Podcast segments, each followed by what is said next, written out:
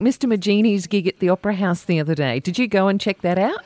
Uh, no, I was actually doing my own gig uh, out of town, but um, but I did go to a previous Colour Wheel show in a factory in Erskineville. Yeah, I, but I heard, yeah, Jim, I've spoken to Jim since, and he said the, the Opera House gig went really well and he was really happy with it. Yeah, a friend of mine who went to school with Jim said, Come on, we've got to go. And I said, No way, I don't need that many guitars in my life.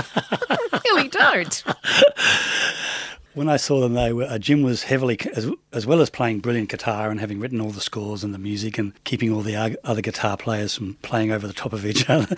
Um, he was also conducting very heavily to, because it was a very ambient atmosphere. And um, I said to him afterwards, you know, why don't you get your son, Sam, to play some percussion or drums, which relieves you of the conducting as well. Then you can just relax more. So I think he, I think Sam might have been there at the Opera House as well. That would have been fun, a nice family collaborative effort.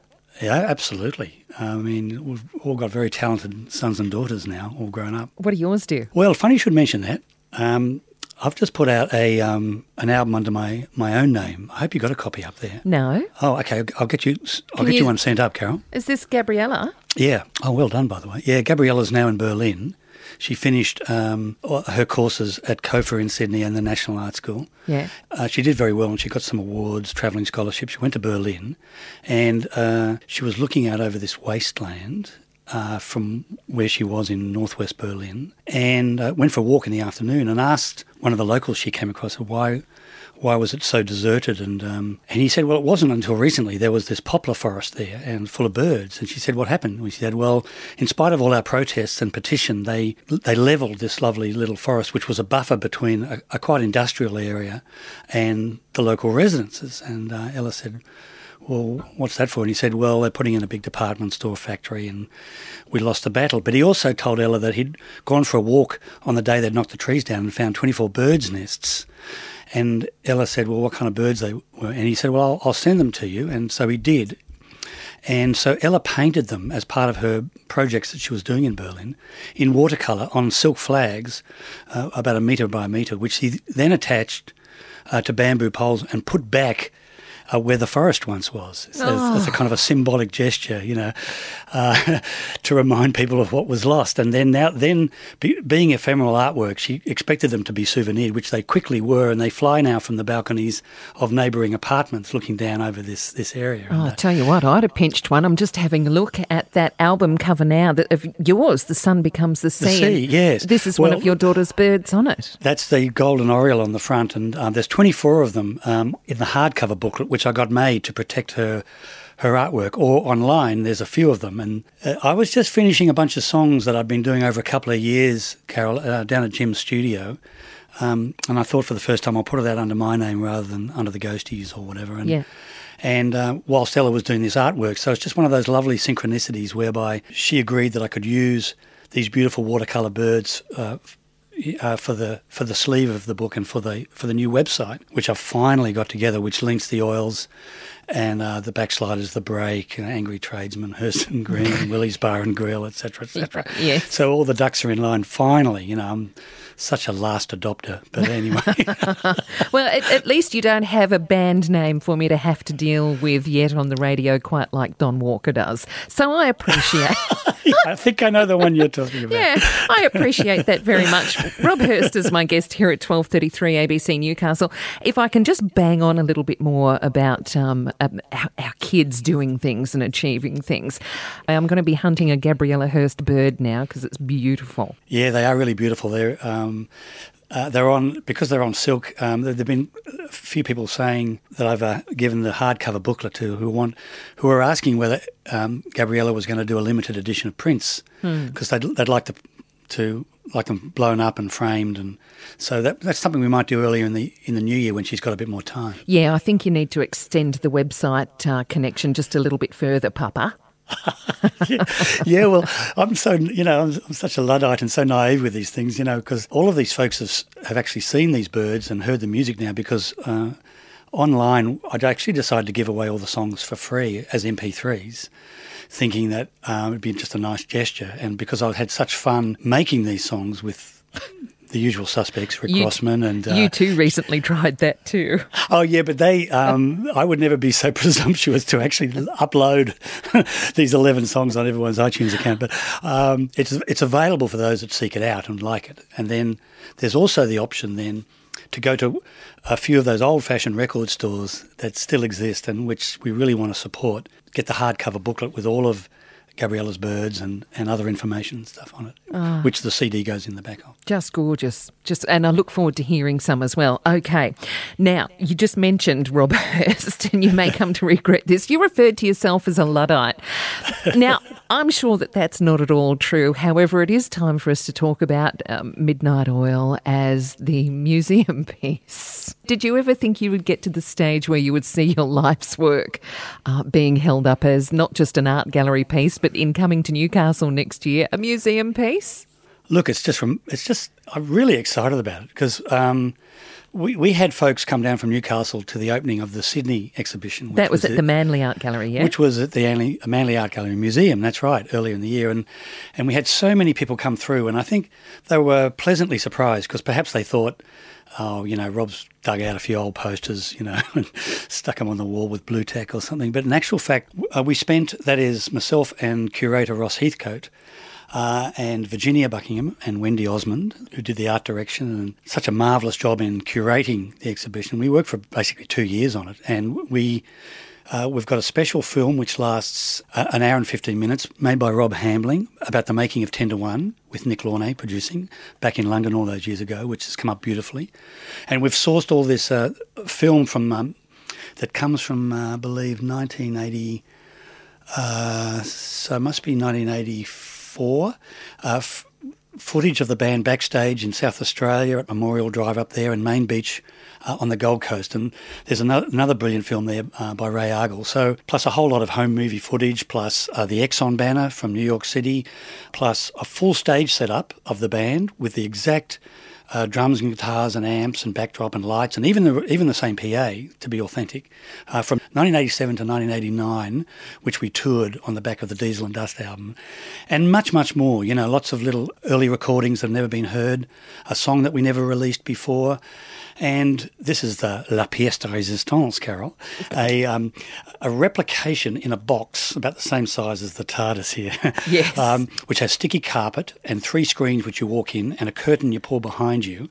Uh, and it's actually of the band playing at the Tanelorn Festival 1981. And you can put headphones on, one or, or two sets of headphones. One One's loud and one's really loud. And you can stick to the carpet and there's elbows which come out from the side of the box so that you can be elbowed in the ribs. And what I was trying to do was to replicate what it was like coming to see Midnight Oil back then Oh, boy. you know, at, at the Mawson Hotel or Yeah. the 16 Footers Club or the Ambassador Hotel or, you know, whatever. So, and so does really, it have the, the special scents in there? As, it does. It does. I've poured so much uh, Tooheys New into that carpet, you've got no idea. and, I've, and I've ground some uh, lemon chicken uh, and sweet and sour, sour rat or whatever it was. Yeah. Because you remember in those days, a lot of the pubs, they actually had to, uh, with New South Wales liquor laws, they actually had to pretend to provide a meal Yep. if they were serving liquor late. And so no one would ever touch these meals, but they would be knocked off the bar and into the carpet. So we've replicated that as well. And after three months uh, in Manly, it's getting quite fruity in there. oh, that's nasty, Rob. that is nasty stuff. Rob Hirst joining me from Midnight Oil here at 1233 ABC Newcastle. And it it is, you think about, you know, that, that special odour, the special aroma of, of some of our, our venues in their heyday, and it was pretty crook.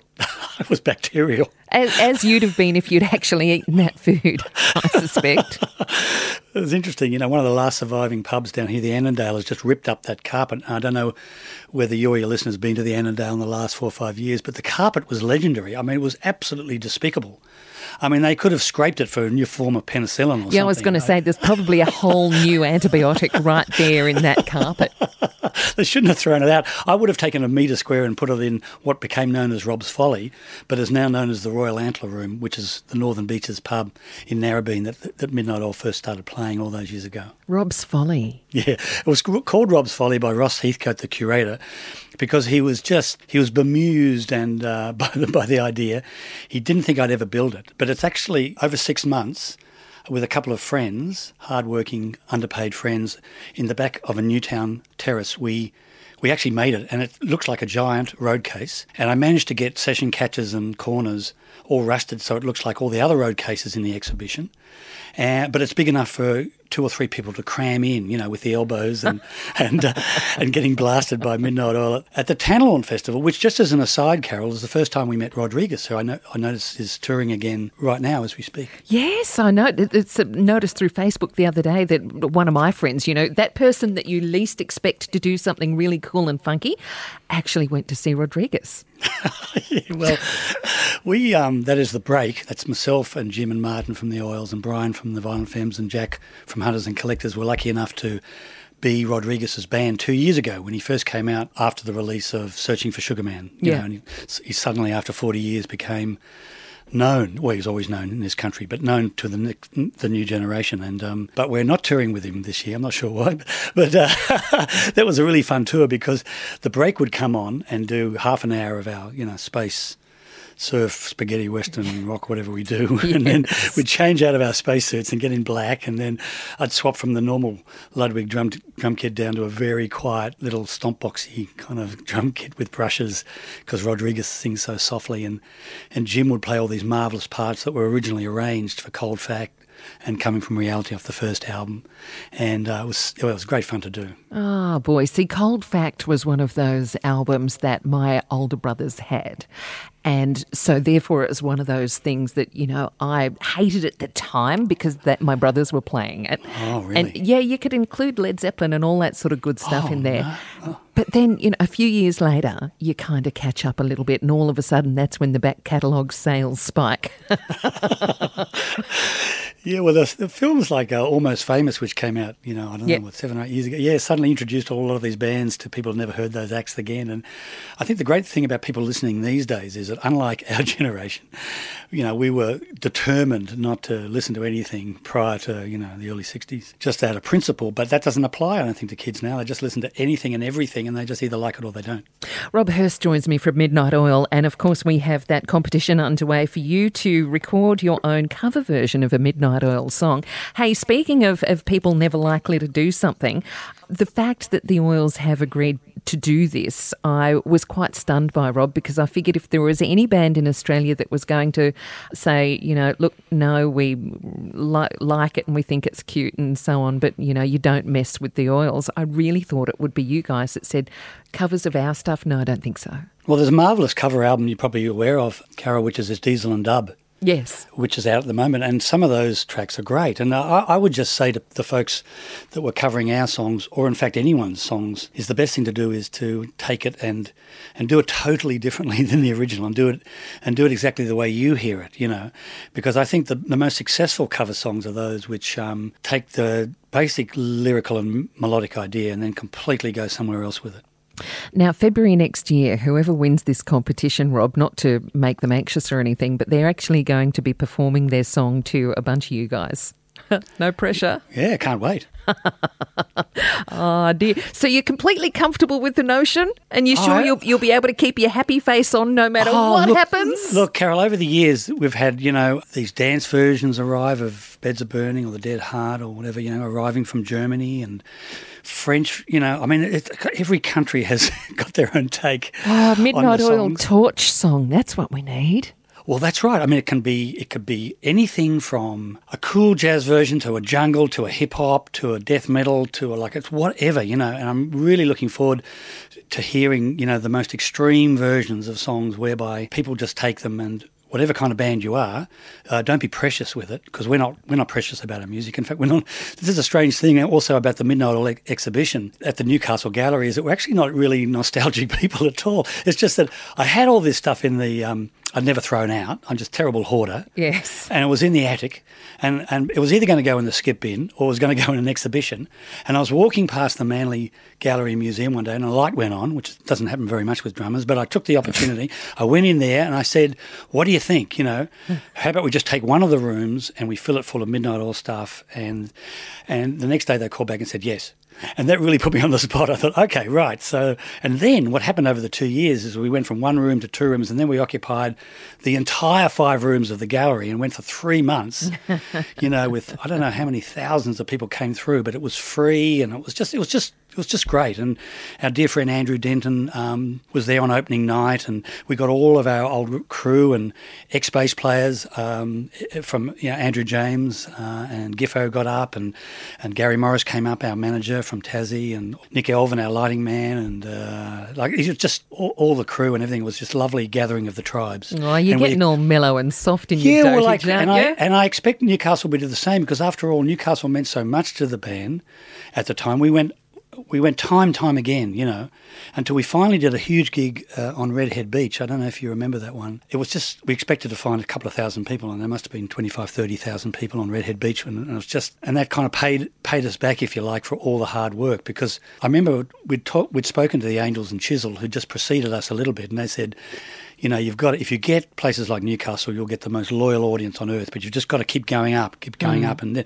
and that's what happened, you know. And then, and then of course, a few years later was the uh, the earthquake benefit, which I think it must be 30 years next year coming up, commemoration. We're, 25 years. Yeah. 25 years, I beg your pardon, yeah. yeah. And um, so we were lucky enough to be on that massive bill on that day too. And that, that gig goes down as one of the, the great shows we've ever played with all those other bands. Oh, and phenomenal indeed. And yet 25 years next month. There yeah, I know. It, yeah, that doesn't, doesn't feel like 25 years, but I did dig out a poster of the earthquake gig and I saw all these very young rock people. and I was sort of like, it's like before and after shots. You know? Well, there is like... a, a, wonderful photograph that was taken from in front of the stage but facing the crowd. And this gorgeous young woman on a bloke's shoulders. So the rest of the crowd is, you know, down and it's just really her above the top of the crowd. Really iconic earthquake concert photograph. And there was a bit of a quest to try and find her and the guy that she was sitting on uh, earlier this year. So I, I think we actually finally hunted them down. But um, oh, great! Oh, such an important time, and and our music history is just such a huge part of all of us. I'm a Northern Beaches kid, so I wasn't at the Redhead gig. I was probably I don't know seeing the Mentals down at you know DY or something Mo- like that. Mona RSL, yeah. yes, yes, or something like that. Rob, was there a plan? when the band was first established, when Midnight Oil first started because most bands seem to come together. Certainly during that hour, it's a bunch of mates. They're just going to have a little bit of a play, and next thing you know, they're having success, and there never seems to be a plan, but they run with it. The Oils always seemed that there was some sort of plan. Well, it's it's it's kind of you to say that, but like all bands, we were stumbling from one gig to the next. But if we had a plan, it was more like an anti-plan about what not to do, because we'd heard all these terrible uh, stories about um, bands that we loved that had ended much too early or before their time, mm. through no fault of their own. They were brilliant musicians, songwriters, performers, but you know through management or lousy agency deals or or record company stuff ups or something. They hadn't fulfilled their potential, and um, so we, we kind of looked at them, and we um, because we were Pete and I had done some law. Pete finished his law, I never did. We were we knew a little bit, or, or, we knew our way around kind of a contract. So when we finally signed with an independent label, even though we'd been chased by the majors at the time, that that made us too anxious. So we signed with an independent label, which we called uh, Powderworks after the first song on the first album, and then went from there and sort of gradually eased ourselves in rather than sort of threw ourselves in uh, to the deep end. And I think that stood us in good stead because then we were able to sort of build up this very loyal live crowd, initially in Sydney, Newcastle, and Wollongong, and then interstate, and then gradually filled in the dots. Uh, but because we took it softly, softly, you know, we, I don't think we made those horrendous mistakes that some of these other great Australian bands had done. Yeah, but Rob, all the other boys in bands were trying to seduce us with songs of sex and drugs and rock and roll, and you guys were going, well, no, hang on, look over here. yeah, yeah, I know. We were decidedly unsexy and we didn't take nearly enough drugs, although I was on ascorbic acid for about 15 years.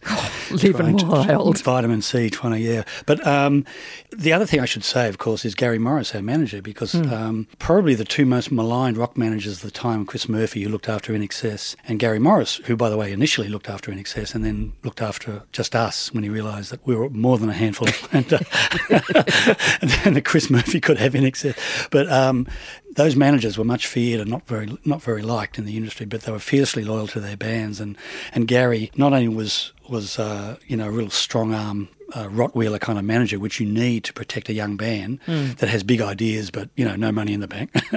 but um, but also had had all, threw all these crazy ideas at us all the time, you know. And one of every hundred of his crazy ideas was actually brilliant, which we'd do, you know. And so it was just uh, it's funny with bands, Carol. You know, you the best bands seem to have been the most unlikely bunch of people, and I include the management in that, you know, all thrown together um, and all providing different kind of talents to an end, which makes the sum much stronger than the individual. So with Midnight Oil, for example, and the same and the same with Chisel, the songwriters weren't the singer. In case of Chisel, you know, be Don Walker writing for Jimmy, and with the Oils, it was Jim and myself writing for Pete. And then there were others in the band that were great performers. I mean, Pete was just this extraordinary, charismatic singer, of course, and uh, and then Jim was a whiz in the studio, and Martin was great with arrangements, and and so everyone sort of you know had their place, and and with management working, and then with an interested record company. And of course, back in those days, you actually sold albums. You know, they weren't all Hmm. pirated or downloaded for free. So we could quickly pay back that poor bank manager at the ANZ in Chatswood and then get going, you know,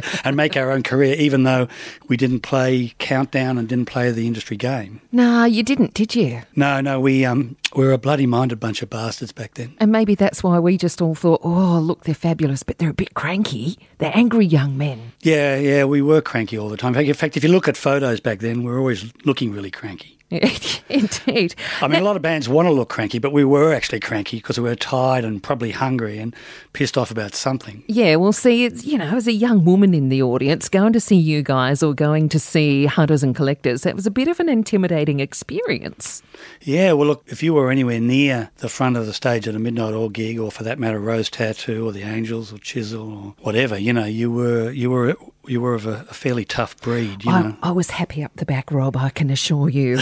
Rob and the sound and the sound is always much better down the back. Actually, Yeah, well, that can be subjective, though. Before I let you go, you mentioned Peter Garrett, and there's a lovely story around this week. I'd love to know how much of it's true that Robert Plant has knocked back somewhere between 500 million and 800 million dollars. Just wrap your head around that for a sec. to to reform Led Zeppelin. What have we got to do to get the oils to play together?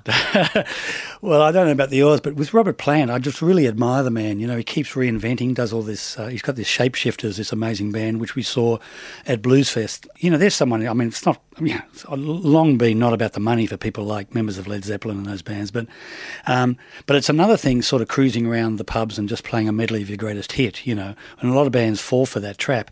And Midnight Oil, I think, amongst that bunch of bands that would be much too musically curious to have ever done that. You know, if we were to ever get back together, it would almost certainly be with new material, and you know, we'd have to feel like there was actually we were contributing something, rather than just some sort of nostalgic act. You know, in the Yeah. sparkly jackets doing the clubs kind of thing. So, uh, but whether that'll happen, I just got no idea. I just keep running along the Manly Corso just in case. Yeah, all right, indeed. Well, as we've discussed before, um, I did my schoolwork experience at Powderworks Records, and what I haven't confessed to you before is Really? that the one thing that I wish I had done, I was such a good kid, Rob, I really was, when they were squeezing out the black vinyl copies of Bird Noises, and the tech there was explaining to me, oh, and this here, this is the mother, and we press the vinyl, and I really wish I'd pinched one and run. I've got one for you. I've got all the test pressings as they used to be called. Ah, yeah, I'll, I'll keep one for you. And I'll bring it up uh, for the for the Midnight Oil exhibition Okay. uh, next year. You're on. Rob Hirst, it's always lovely to speak with you. Thank you so much. We're looking forward to seeing you next year. And uh, thank you so much for getting right into the spirit of the competition. We can't wait to have the Hirst Folly stinking us out at Newcastle Museum.